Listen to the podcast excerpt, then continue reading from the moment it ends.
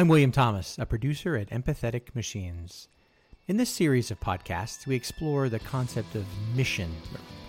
More specifically, we explore why people get committed to a mission driven business. Figuring out how to deliver profits to shareholders and owners is hard enough. Why would people get involved in a business that has goals extending beyond this? What is it about these people that develops the focus on a societal or some other sort of benefit? We produce these podcasts with a company called Endourage, a distinctively mission driven company. The Endourage website states that the company is all about reinventing wellness. The company develops CBD rich full cannabis flower extracts. So that's the mission reinventing wellness. Each podcast will show how one individual came to this mission. Now, these individuals are influenced by big events like the civil rights movement, the HIV AIDS epidemic, 9 11. Big events, however, only provide a backdrop. What's interesting here is how life events accumulate over time to form this mission commitment. I think you really enjoyed the stories. A quick final note before we get started. For compelling stories, come here to Empathetic Machines. For medical advice, consult an expert. Consult your doctor. This is not a medical advice show. Today's podcast takes as a subject Dr. Susan Rivard. She's a clinician with an uncanny connection to her patients. This rare quality arises from an intense attention to their care. Her mission is the removal of toxicity from the body, full stop. And this has led to a hard pass on a number of medications as a part of her practice. How she got to this mission is a study in the power of personal experience, the importance of hitting the books to empower oneself to effect meaningful change in the world, and the willingness to learn, to be flexible enough to be converted even we had a lot of members in our family that were nurses and um, medical doctors and people that were servants in health. My mom was a social worker, my brother, a police officer. We had lots of members of the military in our family. So I would say overall, we're pretty conservative family when it came to being a servant and healthcare and sort of you know, in terms of just our approach to health. So that's the that's the background I came from. A very conservative, very toe the line, very just very run of the mill health medical doctor mm-hmm. experience. Did you do sports? What sort of activities did you do when you were young? Oh my gosh, I was a sports fanatic. I played softball. I was actually a four year letterman in the day and age before uh, girls were allowed to even have softball diamonds at, at the uh, school. So I was a mega athlete. I played volleyball, softball, any sport that I could possibly get my hands on and and have a chance to try and do. That was me. I loved being outdoors. I loved moving. I was in on every sports team all season, you know, anything that I could do all season long in school and during the summer. So, yes, I would say I consider myself an athlete. and so in that in that back which is great in that background given your family background and who you were by the tell me again where, where did you grow up I grew up, well, I was born in Texas, in Laredo, Texas. Then we moved to Indiana, uh, Pennsylvania, Zelienople, actually, Zelienople, Pennsylvania. Then we moved to Chandler, Arizona. And then I spent most of my life in Arizona. So, yep, that's, and I even went to undergraduate college in Arizona. then I went to doctorate in California. And now you're in Colorado. now I'm in Colorado. So, growing up with that sort of background of service and medicine and military, tell me a bit more, if you would, about your your attitude when you were younger about who, who you wanted to be when you grew up. What, uh, yeah, I was a young kid I had allergies. I had trouble breathing. Um, I was congested all the time. And my mom took me. There was a period of time where I actually went and I had to get shots every day for a week. And the interesting thing was that after I got the shot, I was rewarded with ice cream and it, I didn't get any better. Sometimes my vision would go off and I would test for glasses. Sometimes I wouldn't test for glasses. So I knew from like fourth grade that I was going to be a doctor. I would draw pictures of muscles. All my reports were about the human body. I just had a fascination for the physical part of our body. So I knew I was one of those freakazoid kids who knew when they were young that they were going to be a doctor. And I thought a medical doctor. So that that was where I that was how I set myself up. Straight A's, getting all the good grades, going to the right schools, being in the right programs, taking a lot of science. And then things, I even took the MCAT, and then things started crashing down when I was a junior at in college at the university. What, what happened? Well, two things. Uh, first of all, I was in university in the late 70s, early 80s the this was a time of total exploration. Most of my friends, not me, but most of my friends were experimenting with drugs, LSD. You know, I don't know so many people doing pot or marijuana, coke, peyote. Uh, you know, it was it was a crazy, crazy time, and a lot of open ideas about sex. And so this was very different than my very conservative background. And I watched it. I wasn't so much of a participant, but I was a viewer. And I really didn't like what I saw. It was sort of freaking me out. And at the time, of course, I thought I was going to go to medical school. So I was working as a volunteer in the local hospital in the radiology department. And I was also a member of the food co op. Somehow I knew that what you ate was important to your health. I think that my propensity for natural health was because I had a brother that was diagnosed young, young, like 13 with rheumatoid arthritis. And it kept him mm. from really being active. And I loved him so much. And then when I was in college, we had a chat one day and he was telling me that he had ulcers in his stomach and that he was having trouble with bleeding in his stomach. This was a kid that was 17. And I said, Well, what's that coming from?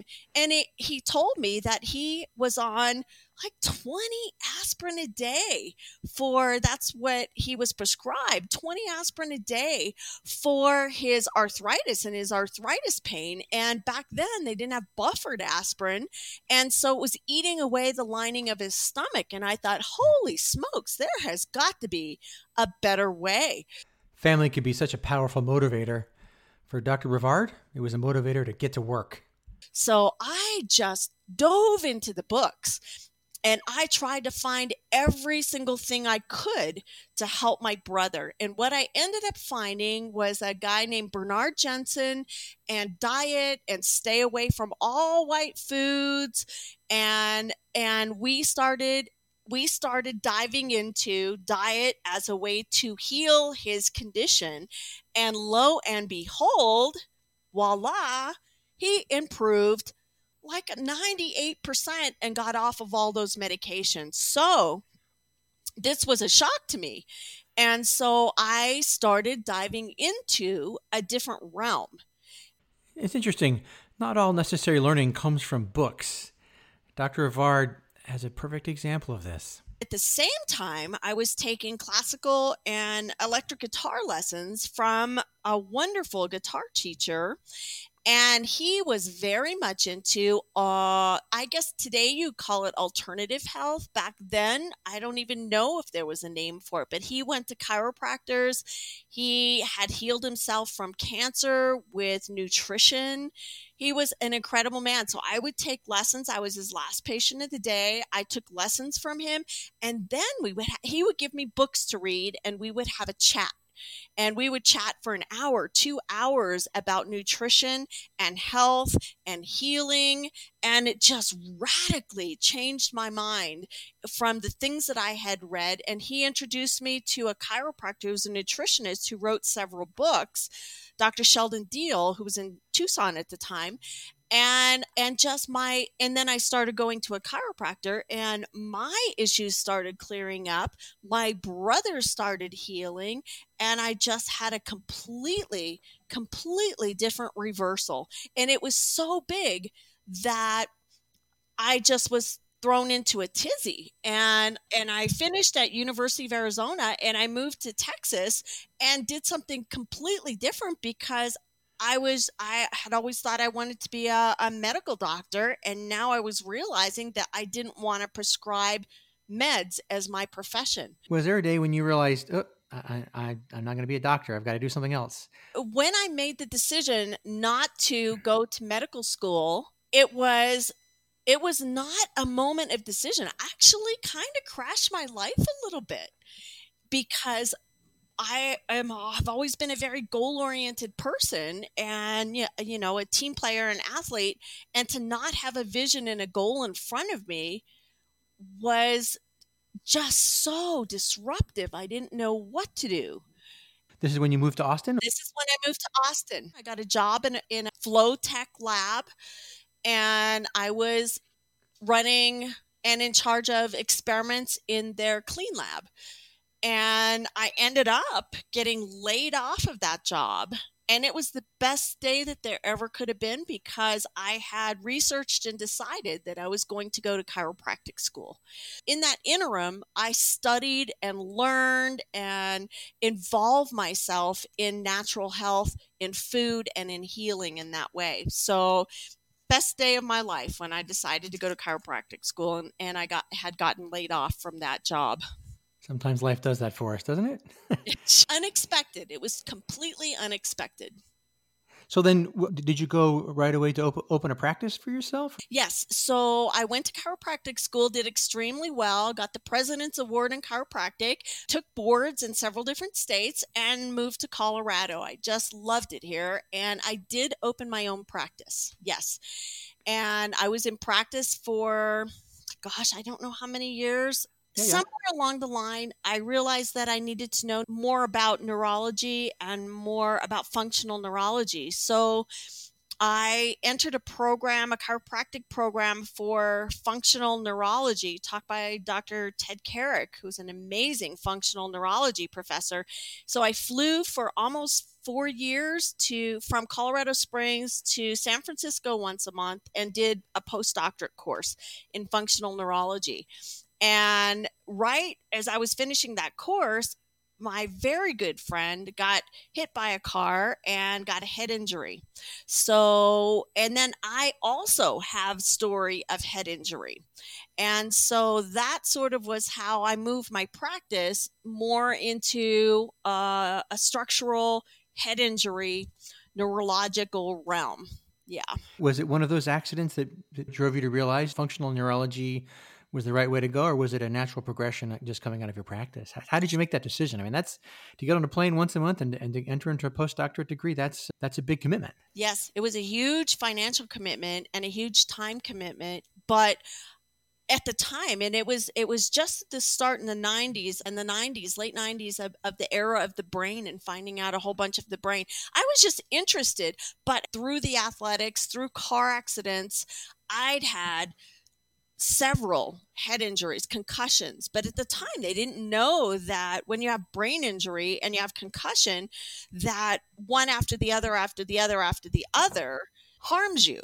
And so I was noticing, I went through a time where all of a sudden, I'd always been a very goal oriented person. Writing, I mean, my lists are crazy. I'm such a project driven person.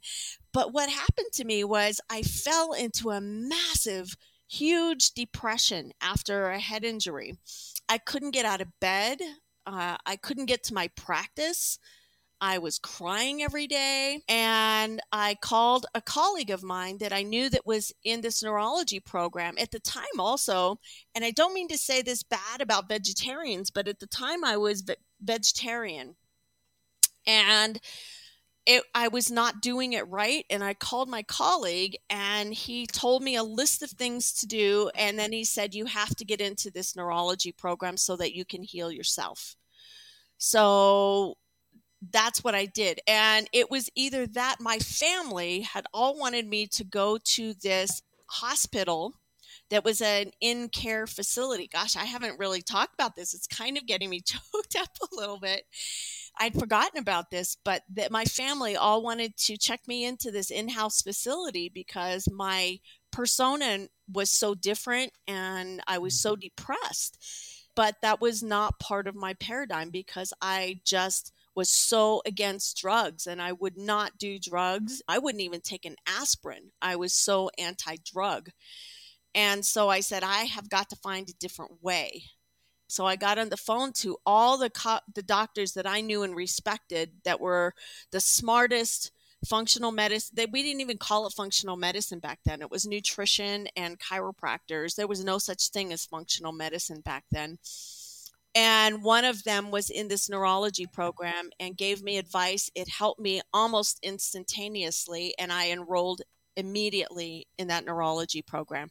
And that was what saved my life and brought my health back. That's a fantastic story. Wow. W- would you mind defining functional medicine as opposed to some of the other strains or ways of thinking about this for anyone who doesn't know that's listening? Oh, and you were going to ask me something that I have a strong opinion about. I can't stand the name functional medicine because, again, you know, I don't like the medicine part of it. It's nutrition. For me, I love the word nutrition and nutrients and, and herbs. And I don't like the part of medicine because of my background and because of my family history and my experience. So I can't stand that term. I don't like to call myself a functional medicine practitioner. I'd rather say cellular healing, de- cellular detox specialist, nutrition expert, brain healing expert. Those are words that I like better. So, what does the term medicine connote for you? It's obviously a reaction based on your your knowledge and your study as well as your practice. So, what is it about the term medicine that is, a, well, let's just say a challenge? Yes. It started, remember, about my brother who was taking the aspirin mm-hmm. medicine and it had such a deleterious effect on him at, at a very young age. And then I also had another brother who, a younger brother, who took some medication was kind of a from a poke in his skin and he ended up hallucinating for hmm. 24 hours. It was so scary. And i was endeavoring this study on natural health and nutrition. The meantime my oldest brother became a highway patrolman and he dedicated himself to upholding the law.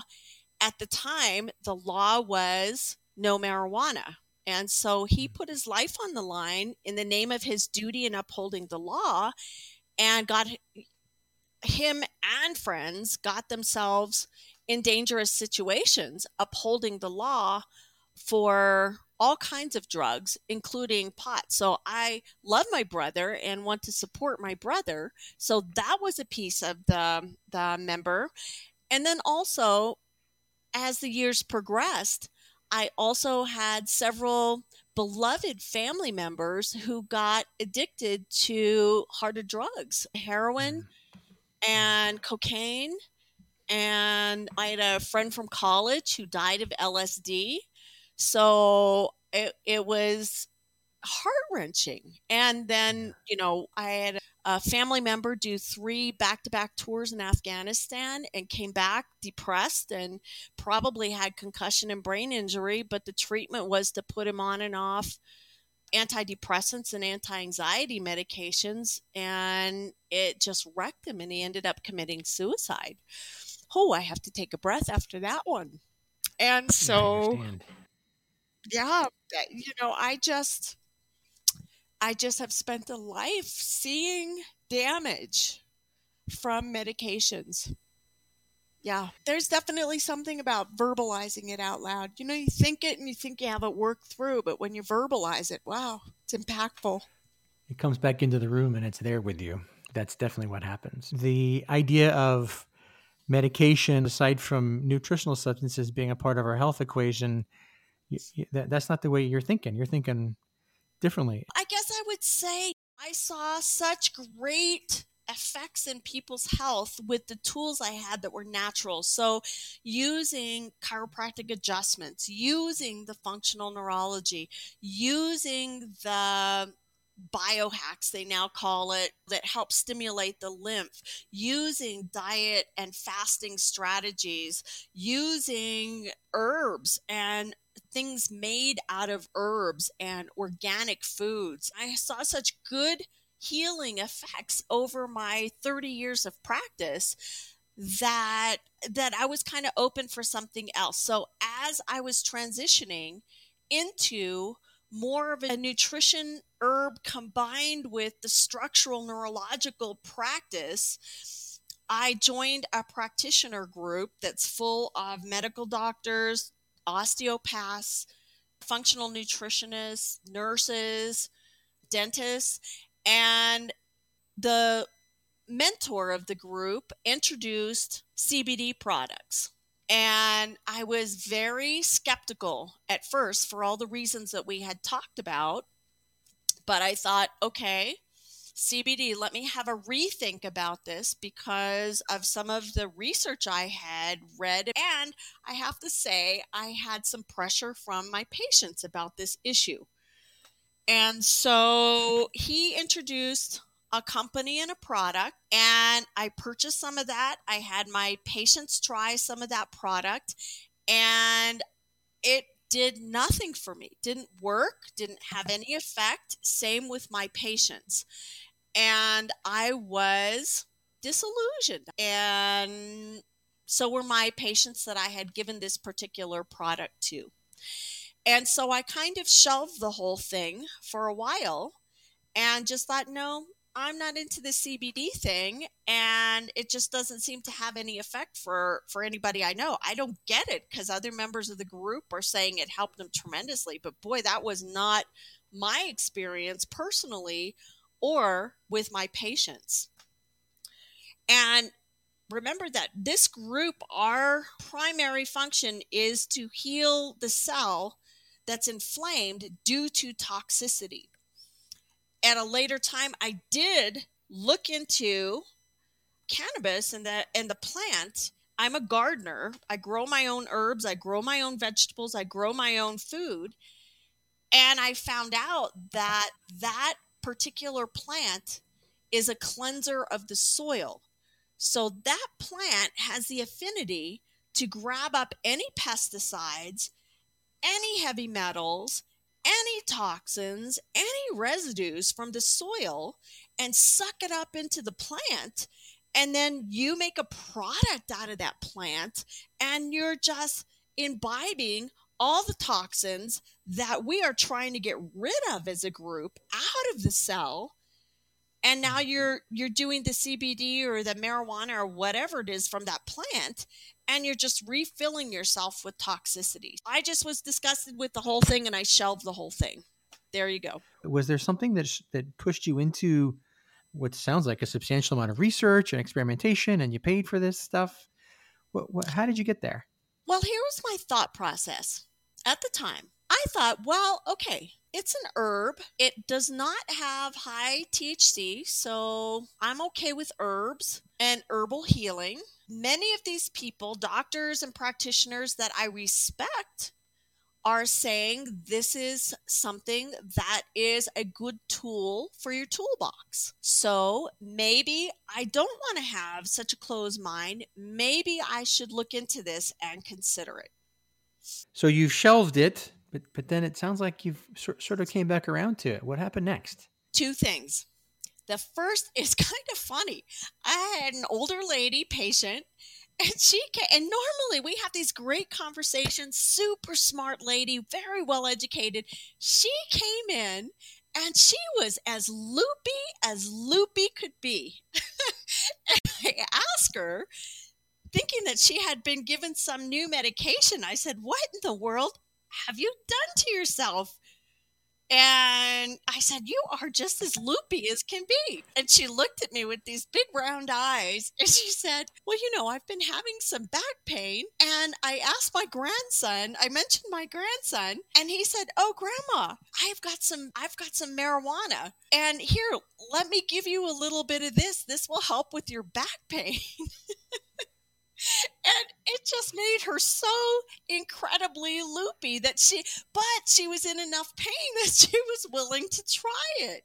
And i thought okay this is it. I, just can't be having my patients and by this time i knew about the suck up effect and the, the soil cleansing effect of the plant. And i thought i cannot have my patients going around asking their grandkids for pot you know, this is just not acceptable for me as their health leader. So that was one. And the other was that I was starting to have, I'd had another head injury. We'd had black mold in our house. So I was having my own health issues at that time and really, really was struggling to sleep. And and then the third thing that happened was kind of like this trifecta. The third thing that happened was somebody that I really respected, that was a family friend, had joined onto the Endourage team. And he called me up and said, Hey, Doc, I have something to present to you. And, you know, probably if he wouldn't have been a family friend, I would have probably said, oh, I don't know so much. But because he was a family friend, I had him come over and when he started showing me the clinician grade, the label that was on every bottle, I talked to the owner of the company who knew a lot about growing. We had multiple conversations about the non toxic, authentic, over the top testing of the product. I was intrigued. They told me about the processing plant and how they process differently. He explained to me about the the growing and harvesting of only the female flower and the soil and the places that they get their product being organic for years, clean soil for years, and that the processing where most CBD products get processed like cutting down the whole orange tree when you're only wanting the fruit of the orange, then you have to process out all the trunk and all the limbs and all the leaves and all the skin and all the seeds to get to that to get to that inside of the orange. And in that process you destroy all the natural terpenes which uh, are the magic one of the magic elements of the CBD product, I kind of got it. And what they do is they don't cut down the whole plant, they just harvest the orange. So their processing does not destroy the natural terpenes. So that intrigued me. The next thing that intrigued me was when I was given a few samples to test on my practitioner with my practitioner group, with my patients, and with myself what I loved was that the product smelled and taste tasted like an herb, almost like chamomile, if you've ever had chamomile tea. And I thought, oh my goodness, this was not my previous experience. The product did not taste like an herb in my previous experience. So eh, that was what connected me. What what really hooked me was the effect. I took some on a regular basis. The chief medical officer explained to me how to dose. I had superior results with sleep.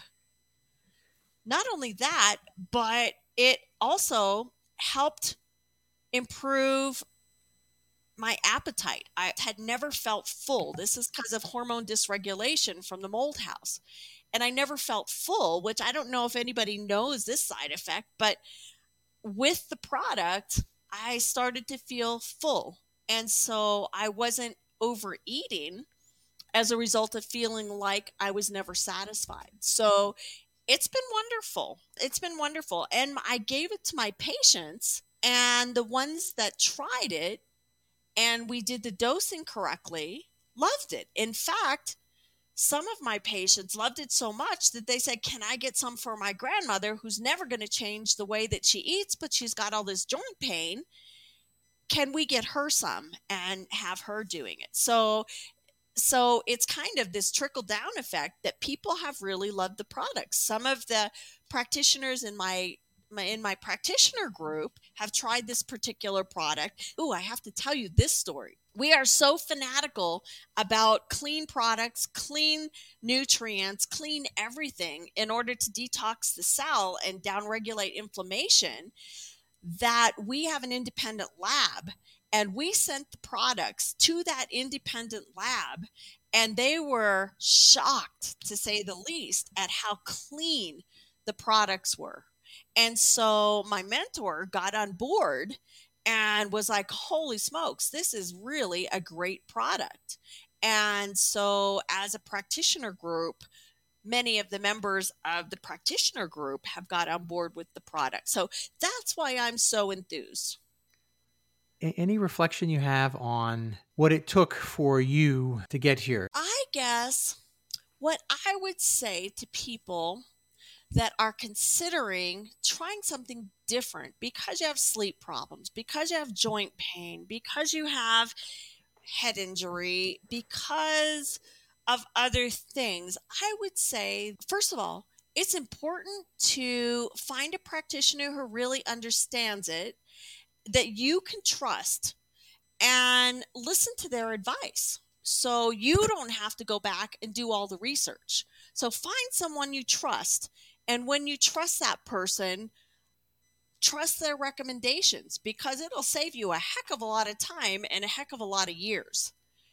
The second thing I would say is that it is, after all, an herb that comes from the ground. It's a food product, it's natural. And because it's a cleanser, you want to make extra sure that it's not going to poison your body with chemicals and residues and heavy metals and pesticides. So, if you're going to dive into that realm, man, make sure that the product you're getting isn't going to wreck your cells. And third, I just say, you know, as you're entering into a, a natural health arena, just keep an open mind. That's what I'd say. Keep an open mind. I think, given Dr. Rivard's dedication to herbal and nutritional based medicine, it's appropriate to say that is sage advice. This podcast series explores why people embark on missions. For Dr. Rivard, the mission is to provide deep care, and it's led her to campaign against toxicity one patient at a time. Perhaps we can say she's waged this campaign one cell at a time. Driven by this desire to help people in her own life, Dr. Rivard invested in herself, in learning how to help better. She's taken open mindedness to a new level. She, she's open to new ideas that'll serve her mission, but she pairs that with a vigilance a vigilance to ensure that only good, effective ideas make the cut. Thank you for listening. Thanks to Isaac Foster and Music for Makers for our theme music. I look forward to your comments online. Bye bye.